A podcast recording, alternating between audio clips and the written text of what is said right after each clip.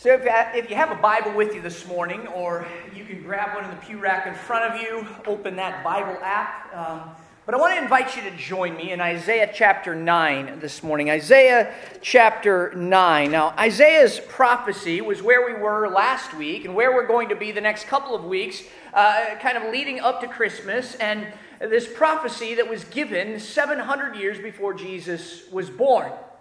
Now, before we get into the text here this morning, um, I just want us to think about something here for a moment because recently um, we've had a number of babies around our church. And uh, babies can be such a great blessing to a couple, to a family, to a church, to a, a community. And my wife and I, we have four kids of our own, and each of them has been such a joy in our lives. But what I have found that I wasn't really prepared for when our children were born was how it can be very difficult coming up with a name for a child. Uh, choosing the right name can be a real relationship tester. Now, there are all sorts of rules about choosing a baby that nobody really talks about, that nobody really tells you about. For instance, if your spouse has ever dated someone in the past, that name is off limits from now until the end of eternity. If you would suggest a name that reminds your spouse of a person that they didn't really get along with very well in high school or junior high or, or maybe in grade school, that name is off, also off limits. If your spouse is uh, close to someone who has a child, well, that child's name is also off limits. And then there is uh, thinking about how first names and last names go together. And you have to be very careful about this because uh, then, if you're not, you could become like the Mann family, M A N N family, who had a daughter and they named her Anita. And they sentenced her to go through life uh, declaring Anita Man, which you can see why that might present a bit of a problem. Well, what we find is that names are so important and they reveal a lot about us. They reveal a lot to us about a per- person. And so, uh, you know, I think it's significant to note that God, when he, he was going to send this promised Messiah, he describes him with four very, very important names that reveal to us the kind of Savior that he would come to be, the, the kind of problems that he would come to address in our lives. And so, Isaiah chapter 9 and verses 6 and 7, I want you to follow along as I read this. Here's what we read For to us a child is born, to us a son is given, and the government shall be upon his shoulder. And his name shall be called Wonderful Counselor, Mighty God, Everlasting Father, Prince of Peace. Of the increase of his government and of peace there will be no end on the throne of David and over his kingdom to establish it and to uphold it with justice and with righteousness from this time forth and forevermore. The zeal of the Lord of hosts will do this. Now, we're going to jump in this morning to that third name, the everlasting Father. And I know that some of you who were here last week, you're, you're thinking, well, wait a second, we missed mighty God, didn't we? We're going to come back to that one, don't worry. But everlasting Father is what it is that we're going to kind of look at and talk about here this morning. Now, I, I would suggest to you that there is, um, if there's anything that we would need a Savior for, anything that we would need to be redeemed and restored, it often can be the relationships that maybe we had with our fathers. Uh, of course, for some of us, we, we had great dads and we cherish those memories uh, that we had with our dads. But for others, there wasn't and hasn't been a great relationship that you've had with your dad. And, and maybe some of the greatest pain in life has come because of the relationship or lack thereof that you had with him. And maybe he was never there. Maybe he abandoned you when you were very little. Maybe you never really knew him. You know, uh, maybe it wasn't even his fault. Maybe he died when you were very young, and you, you uh, remember back and you think back to some of those pivotal moments in your life when you wish that he was there, when you wish that he was someone that you could have talked to. Maybe uh, it was he was physically present, but he really wasn't there. If you know what I mean. Maybe you always felt like he was just way too busy for you, where he didn't really seem to have time to pay attention to you. Or maybe all that you can remember are how, how he was so disappointed he seemed with you so often. Or maybe how angry he seemed towards you.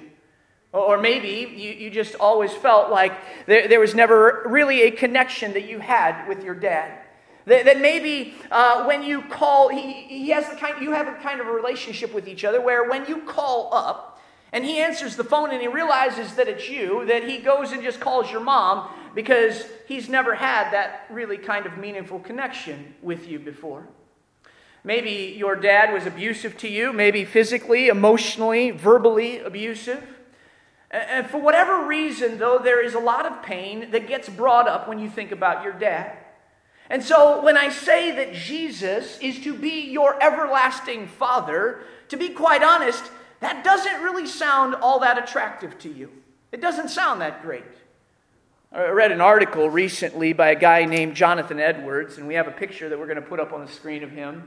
This is not Jonathan Edwards, the famous Puritan preacher, but this is a different Jonathan Edwards. And if you've ever seen Jonathan Edwards, the Puritan preacher, you know that this isn't him. But, but this is Jonathan Edwards, and he writes uh, this article that's entitled, Is God the Father Like My Father? In, in, this article, he talks about the difficulty that he had when, when he thought about God as the Heavenly Father because of the difficult relationship that he had with his own earthly father. And, Edwards writes this. He says, I was 25 years old before I could say the word Father while praying because of the kind of relationship that I had with my dad or the lack thereof. Father did not roll off my tongue the way it did for many of my Christian friends. I, I felt like that word was uh, from a foreign language. How could I come to God without being completely in fear of Him when I had been totally scared to go home whenever Dad was there? How could I understand His love and His faithfulness when Dad left town because he loved something and someone more than me? How could God be a mighty fortress of protection when Dad hit instead of hugged? Unfortunately, this is the experience of a lot of people in our society. And this ends up having a powerful shaping influence on how we understand God. Sociologist Vern Bengtson, he writes in this book, uh, Families and Faith, he says, Studies conclusively show that the quality of a child's relationship with their father is the single most important factor in whether the child adopts the faith of their parents. Eric Metaxas, he points out that almost all of the famous atheists of modern times, if you go back for the last 150 years, guys like Sigmund Freud and Friedrich Nietzsche, uh, Paul, uh, John Paul, uh, Jean Paul Sartre, uh, David Hume, Bertrand Russell, Madalyn Murray O'Hair, all of them had one thing in common. If you go back and you read their biographies, you, you would see that either there was an absentee father or there was a father that they had a traumatic relationship with. In fact, uh, Sigmund Freud, he would say this nothing is more common for a young person to lose faith in God than when he loses faith in his own father. Beyond just our faith, our relationship with our dads can be some of the most shaping influences as we approach life. National statistics show that 71% of high school dropouts come from fatherless homes. 75% uh, of teenagers who are in substance abuse centers come from fatherless homes. In fact, one of the studies that I looked at um, said that most of the social problems in our culture today could be stemmed back, could be related back to fatherlessness. And so, in light of all of this, uh, what I'd like for us to do today is to kind of identify four types of maybe father wounds that can be experienced in life. And, and then I want to show how Jesus came to heal those things, how Jesus came to be the everlasting Father for us. Now, this may seem to be a bit of a different sermon this morning because uh, we're, we're looking at these common uh, father wounds, and they're going to be kind of the anchor points for us today. But my hope is that we'll be able to see through this hurt and through this pain ex- how, how we can experience Jesus and his redemptive power, his restoration power for these things, these deep hurts in life. And, why, of all of the different names that could have been chosen for Jesus, he chose to come as the everlasting Father. By the way, I, realize that um, this may be a, little difficult for some of you to walk through this this morning. It, could bring, bring, back some very painful memories uh, from your past, but I hope that you'll be able to stick with us today. Because my point is not to drag up these painful memories of the past or to even beat up your dad, but my hope is that we would be able to see the good God has offered us in Jesus Christ the kind of salvation that He extends to you, the, the kind of hope that you can experience today because of Jesus Christ. Also, there is just one theological thing here that I want to clear up uh, that might be a little bit confusing to you. Because at first, calling Jesus the everlasting Father might seem to be a bit odd because clearly the Bible refers to God as the Father, that Jesus is the second person of the Trinity, and he is God's Son. But here in Isaiah chapter 9, we see that he is called the Father. So, th- this doesn't mean that they have switched places, that God the Father and the Son have switched places in the Trinity. What this means is that Jesus, in relationship to us, is like a father that we have always longed for. This is, uh, is a term not referring to the relationship in the Trinity, but this is the kind of relationship that He would extend to us, the kind of wounds that He would heal in our lives, the kind of Savior that He would be for us. And so, uh, with that kind of as the backdrop, um, we want to talk about this first uh, of the four father wounds that Jesus came to address. And the first one is the never satisfied dad. The never satisfied dad is the kind of dad that, that, that he just never seemed to be proud of you no matter what you did. I heard a, a pastor's wife one time, she said that her dad was this way. He wasn't unkind, he wasn't abusive. He always provided for her and for the family. He never left the family behind. But, but she said, You know what? I never heard my dad say, I'm proud of you. And that was something that I had always craved. She said, I was the first person in my family to, to go off to college. Not only did she go off to college, but she got a 4.0, and, and, and she had all kinds of academic honors that were coming her way. As graduation day approached, she said, You know, uh, I, the thing that I was dreaming about more than anything else wasn't dreaming about walking across the stage and hearing the crowd cheer because of all the academic honors that I got. I, I, I was dreaming about walking down off of the stage and, this mental dream, this fantasy that was walking through and playing through my mind was that as I walked down off the stage, that I would see my dad pushing his way through the crowds.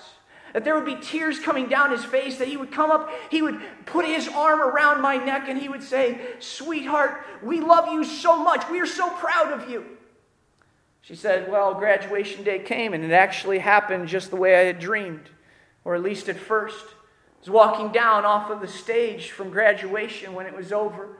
And I saw my dad. He was fighting through the crowds to get to me. But when he came up to me, he didn't say, Hey, we're so proud of you. Instead, he said, You know what? It's getting kind of late, and your mom and I, we need to get going. We need to get on the road so that we can beat traffic and get back home. That's all he said. He just turned around and walked away.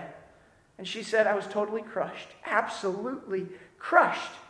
Years later, she describes how that had affected how she would approach her job, how she uh, uh, uh, related to her husband, how she related to her friends and her kids.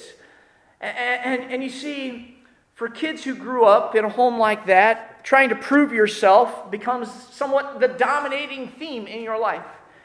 Understandably, you can carry this perspective into your relationship with God.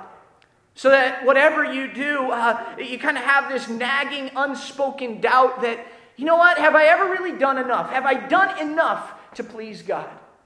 Or maybe you think, well, you know what? God would just be happier with me if I was a better Christian. God would be happier with me if I was a better witness, a better husband, a better wife, a better mom, a better dad. Or you're constantly comparing yourself with others and you think, you know what? I bet if I was more like him, or I bet if I was more like her, then God would be really happy with me. But you see, your Heavenly Father could not be more different than the never satisfied dad. You know, Isaiah, he goes on, and in chapter 43 and verse 4, we read, and he says that as children, we are precious to him. As his children, God says this because you are precious in my eyes and honored, and I love you, I give men in return for you, peoples in exchange for your life. Precious. I mean, it's a strong word, but, but if you keep reading the next couple of chapters in Isaiah, it tells us how God pays more attention to us than, he, than uh, maybe a mother would pay attention to a newborn baby. Isaiah says this in chapter 49 and verse 15 Can a woman forget her nursing child, that she should have no compassion on the son of her womb? Even these may forget Yet I, God says, will not forget you. I mean, just think about that once. You ladies who have babies, I mean, you think about this. Could you go a whole day without thinking about your child? Could you go five hours without thinking about your child? I mean, my wife, Sue, I, I think about her, and she couldn't go like 10, 15 seconds without thinking about our children. It's like Isaiah has to leave the realm of fatherhood for a moment here to kind of uh, think about things from the perspective of a mom and the, the, attention and the meticulousness and the awareness that a mom has for her children. What Isaiah says, you know what, it's possible that even a mom could forget. But you see what? God, God He is so in tune with you, He is so connected to you that even the most love stricken mother uh, could not compare to God's love and attention and care in your life. In the Gospel of Matthew, Jesus would talk about how not a single hair can fall from your head without his knowledge. I, I, I know that there's a lot of moms who are very attentive to their babies, but I would bet that there's not a single mom in this entire world who counts the hair of their children every day and at night would know when one of them is missing. But that's how attentive your Heavenly Father is to you. That's how connected He is to you. Maybe my favorite description of this, it's found in Psalm chapter 139. David there kind of revels in this knowledge of the Heavenly Father that, that the Heavenly Father has of him. And he says in Psalm 139, he says, O Lord, you have searched me and known me. You know when I sit down and when I rise up. You discern my thoughts from afar. For you formed my inmost parts. You knit me together in my mother's womb. I praise you, for I am fearfully and wonderfully made. Wonderful are your works. My soul knows it very well. My frame was not hidden from you when I was being made in secret, intricately woven in the depths of the earth. Your eyes saw my unformed substance. In your book were written, every one of them, the days that were formed for me, when as yet there was none of them. That he says, God, you knew me when I was just a little fetus. You, you knew the days and experiences that were marked out for me. You planned those things ahead of time. Goes on and he says, Such knowledge is too wonderful for me. It is high. I cannot attain it. Where shall I go from your spirit? Where shall I flee from your presence? If I ascend to heaven, you are there. If I make my bed in Sheol, you are there. If I take the wings of the morning and dwell in the uttermost parts of the sea, even there your hand will lead me. Your right hand shall hold me. Do you long to be special to someone? Do you long to be precious to someone? Well, you are special and you are precious in the sight of God. You wish that you mattered, you matter to Him. You know how much and how often God thinks about you? Well, before anybody ever knew you, He had fashioned you and designed you. He laid out every single one of your days. There hasn't been a single day where He hasn't been pres- present in your life. Do you know how valuable you are to him? Well, he would go through hell itself in order to redeem you so that you could be with him forever and ever and ever. And that love is deeper and better than any love that you had maybe failed to receive from any earthly father. I mean, I don't know how to say this to you in any other way, but God is so crazy about you. He is more attentive to you than the most love stricken father ever could be. Zephaniah chapter 3 and verse 17 says this The Lord your God is in your midst, a mighty one who will save. He will rejoice over you with gladness, and he will quiet you with his love. He will exult over you with loud singing. You know, I know a lot of great dads, but I don't know uh, any dads that write songs for their kids over and over. But God, well, He's crazy about you, and he, He's everything that you've ever needed or wanted in a dad. By the way, before we move on to the second father wound here this morning, I just want to say something to those of you who are fathers this morning.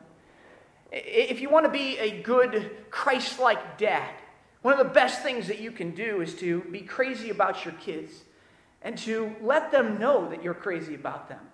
Yes, it's so important that you teach them the truths of the Bible. It's important that you teach them the, the, how to be obedient to God, how to follow Christ. That is uh, so important. But if we just talk, that's going to fall on deaf ears if we don't show some action in that.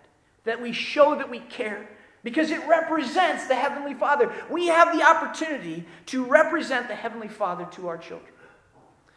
Well, number two is what you might call the time bomb dad. You know, the time bomb dad is the kind of dad that you never quite know what to expect from him. If he has a bad day at work, he comes home, maybe the smallest thing sets him off. Maybe drugs, alcohol have kind of magnified these outbursts, but you've been hurt. Maybe verbally, emotionally, physically. Now, of course, uh, you never really learn to love this kind of dad because you, you, you never learn to love someone that you're just totally terrified of. In fact, research shows that there's an incredible amount of anxiety disorders that find their beginnings in this style of fathering. For example, kids who grow up with fathers like this often become control freaks as a response. Because you see, their dad, when he exploded, their lives just came crashing down around them. And so now they want to just control everything so that their lives uh, don't, eh, they don't experience this in their lives, so this never happens to them again. This can affect how we view our Heavenly Father as well. You have a tough time trusting Him and leaving things in His hands because you have a hard time trusting that He's actually going to be able to take care of you. Well, what happens if he's in a bad mood? What happens if he's not consistent in, in the way that he, he, he, he, he uh, responds to you? Just like your earthly dad, uh, you, have always tried to figure out uh, what you could do in order to kind of contain him, to, to try to stay on his good side. When something goes wrong, you think, well, uh, what did I do now? What, what's he angry about now? But you see, your Heavenly Father could not be more opposite than the time bomb dad. In Psalm chapter 103 and verse 8, uh, King David would say this. He says, The Lord is merciful and gracious, slow to anger, and abounding in steadfast love. Abounding. It's a, a word that means consistent, constant in that. And, and, by the way, if you think about this, you know, some of you grew up with dads who were just the opposite of that, that they were the opposite of being uh, slow to anger. They were abounding in anger. They were uh, s- slow to have affection towards you. But David says that the Heavenly Father is consistent in his tenderness and his steadfast love. He is slow to anger. That, that he, he, he will get angry, but he doesn't just fly off the hang- handle. It takes him a, lot, a long time to get to that point. In fact, there's a word picture here that we read in Hebrew that I think is kind of interesting. It, it literally says that he has these long nostrils. Now, you think about this and you say, well, what does having a big nose really have to do with not getting angry quickly? Well, here's how it works. You know, when you think about when you get angry, you start breathing hard, you start gritting your teeth, you, you, you snarl up your nose, and it's kind of like that little emoji that you see sometimes. We'll put that next picture up on the screen. But, you know, that smoke is just kind of coming out of the nostrils. There, You're just getting angry quickly. You just explode. You blow up. You fly off the handle.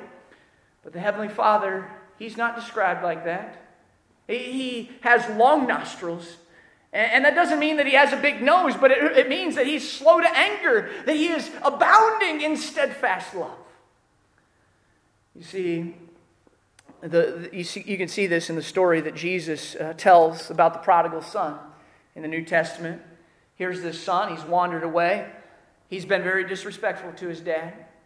In fact, this dad has every right to be angry with his son.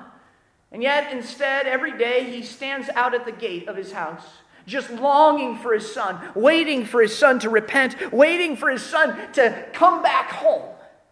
Yes, your heavenly Father is going to discipline you sometimes. Yes, sometimes He is going to allow some painful things to happen in your life. But listen, for those of you who are His children, He always does what He does in your life because He loves you. He always does what He does in your life for your good.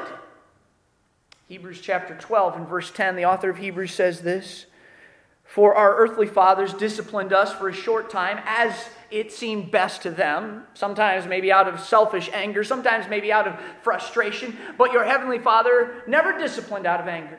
He never does that. You know, any anger that he has towards sin, he has poured it out already on Jesus Christ on the cross. That Jesus took your condemnation. Jesus took your anger, uh, uh, took the anger, took the uh, judgment. He took the wrath that you deserved. There is nothing that is left for you to take. And so, every single thing that God does in your life, He says it is for your good, so that you might share in His holiness. In fact, Romans chapter 8 and verse 28 says this And we know that for those who love God, all things work together for good, for those who are called according to His purpose. I mean, isn't that incredible? That there is nothing that has happened in your past. There is nothing that is happening right now in your present. There is nothing that happens in your future that God did not intend in your life for good. That's the assurance that you have with the Heavenly Father because He's the opposite of the time bomb dad. He's the dad who took the anger that you deserved so that He could give you His love and His compassion and His care. And what I think is so amazing about this is, that when we experience and understand the Heavenly Father's love for us, it gives us a whole new perspective on how to treat and how to relate, even to maybe our earthly fathers, no matter how they may have failed us. Well, that brings us to number three, and that's the emotionally distant dad. The emotionally distant dad is the kind of dad who may have been stable, he may have been consistent. He, he never abused, he, he never abandoned, but he also never expressed any emotion towards you. He never told you that he was proud of you. This is the kind of dad that was popular in uh, times like the 1900s, uh, mid 1900s, where, where it was a time when dads often um, they didn't think that listening or maybe connecting with their children was a very important thing to do. In fact, many of you who are here today, especially if you're maybe a little older, uh, you probably grew up with a dad like this. One article that I read said that there are three things that every child needs to hear. That every child needs to hear their father say, I love you, I'm proud of you, and here is what you're really good at, and kind of fill in the blank there. Well, uh, may, maybe you never heard those things, and that's left this insatiable desire to kind of prove yourself that, that, so that you could hear that from somebody else. You, you want to hear somebody uh, say what you had longed to hear from your earthly dad. Years ago, I, I, read an article by Bo Jackson that I found quite incredible, and I kind of filed it away. You might remember back uh, 20 years ago, Bo Jackson was one of the most incredible athletes uh, around. Not only did he play professional baseball and football, but he was playing these sports at like the top level. He was one of the best in both of those sports. There's a Sports Illustrated article that I read about Jackson, and, and Jackson said this in that article, and I quote my father has never been uh, to a game, a football game or a baseball game, to see me play. Not a single one. I mean, can you imagine? Here I am, Bo Jackson, the so called premier athlete of the country. And after the game, I'm sitting in the locker room. I'm looking around at my teammates, some of them who had never even played in the game. And I am envying them, who ha- those who have fathers, who have dads in the locker room, talking with them and going out with them after the game. I never experienced that, and I always wanted to.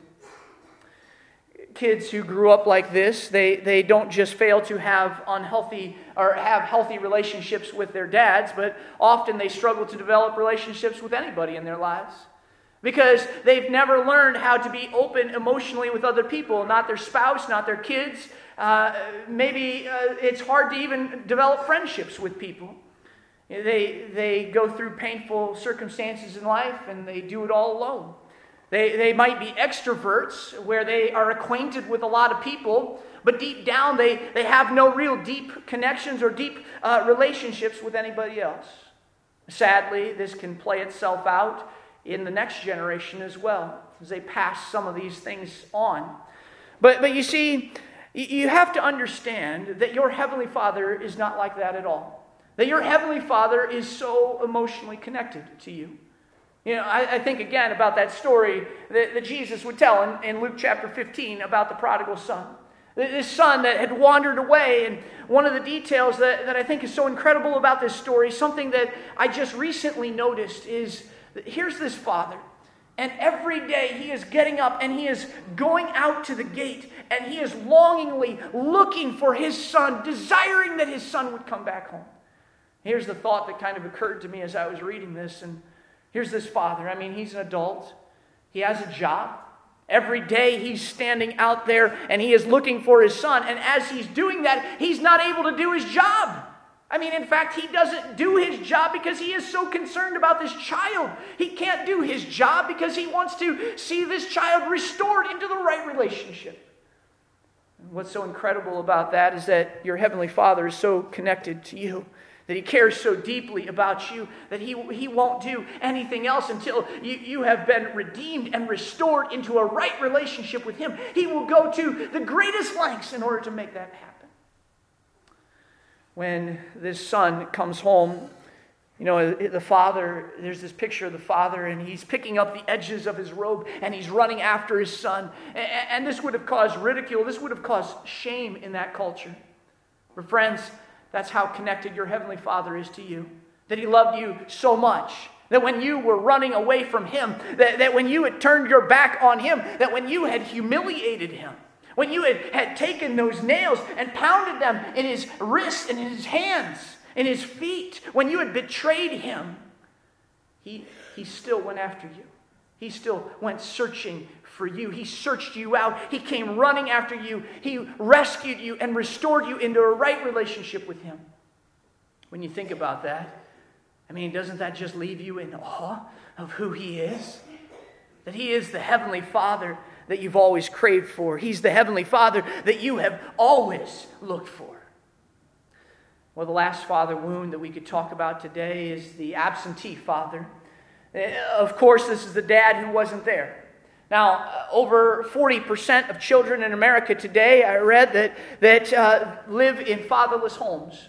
Some areas, this number is even higher than that. But here's what happens that kids often interpret subconsciously that this absentee father is kind of a rejection of them. It's a result of maybe something that they've done. They think that they, they, there wasn't enough time, they weren't doing enough in order to get God, uh, dad to stay. They weren't good enough in order to get dad to stay. Uh, they may never articulate this, they may never say this, but deep down, that, that's often what is going through their minds. Counselors say that often this manifests itself with this kind of background sadness. There's always this fear that things are just going to fall apart. That, that whenever there is something good that happens in life, it, it's hard to be happy about it because you just expect that, well, things are going to go south really fast, really quickly. They, they have this nagging suspicion that life is just going to end and they're going to be all alone. Often, this sadness and this fear uh, begins to express itself as anger. Fatherless boys, in the absence of a father figure, can uh, begin to demonstrate their, uh, they, they don't understand how real masculinity works, and so they, they turn to uh, other means in order to express their own masculinity. They turn to things like rebellion and athletic prowess, womanizing, and violence.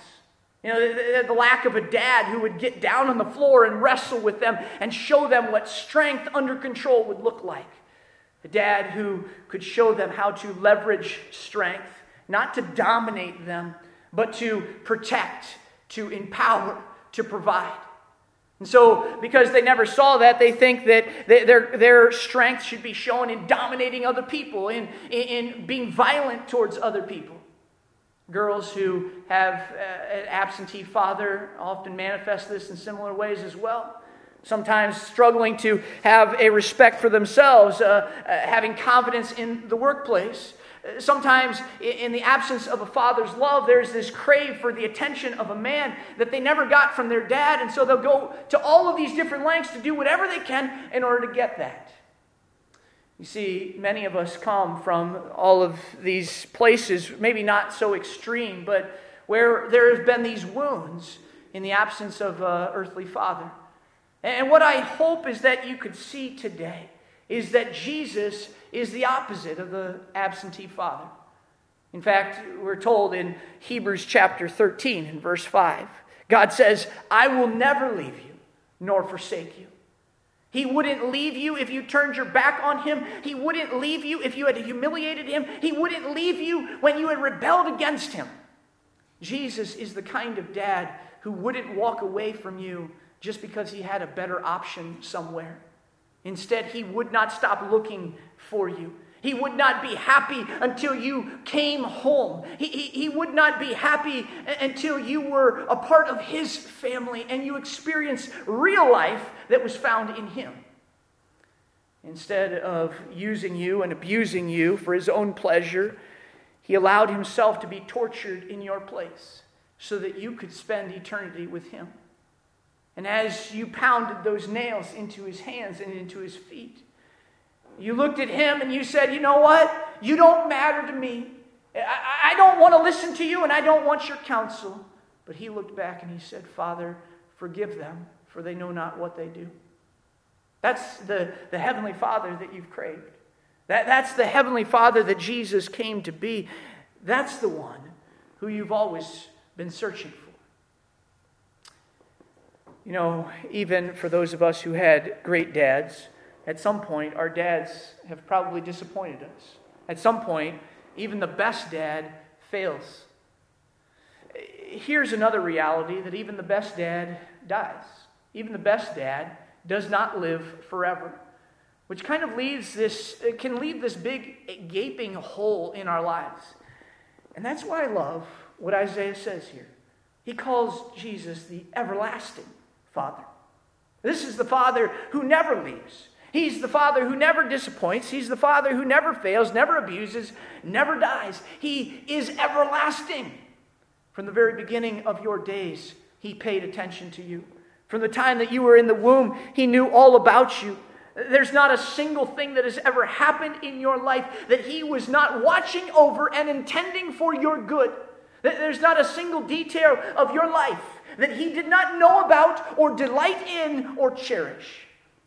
He is the Father that your heart has always craved, maybe even if you didn't know it. And so he never t- uh, uh, turned from you, he always had his eyes on you. And so, what, what I want us to see today is that we need to turn our eyes and our attention and, and turn in the direction of Jesus and find in him the hope that we find in the Heavenly Father. Find uh, in the hope that He has created us for. That as we turn to Him and as we trust in Him, that He transforms our lives, He transforms our perspectives. He can save you, He can mend even the most strained relationships that you might have. I want to invite the worship team to come forward. We're going to sing a closing song just as, as we conclude this morning. But as they're coming, I have one more question for you. My question for you this morning is this Do you know the Heavenly Father? Do you know the love that the Heavenly Father has for you? Because if you don't, well, this morning you can. You know, it's all about the gospel. The gospel is this that the Heavenly Father, Jesus Christ, left God's throne. He came to earth. He suffered in your place. He died for you so that He could cover your sin and restore you into a right relationship with God the Father. He offers his love, he offers his salvation to you. He just asks you to receive it as a gift. You can receive salvation by coming home, by receiving Jesus into your life as the Lord and as the Savior, as the everlasting Father. If you haven't experienced this in your life yet, well, my hope is that today would be the day when you cry out to Him. And as you call out to Him, that you would experience that salvation. That as you uh, run to Him, you run into the arms of the everlasting Father, and you find the rest and the joy, the peace and the hope that can only be found in Him. Like I said,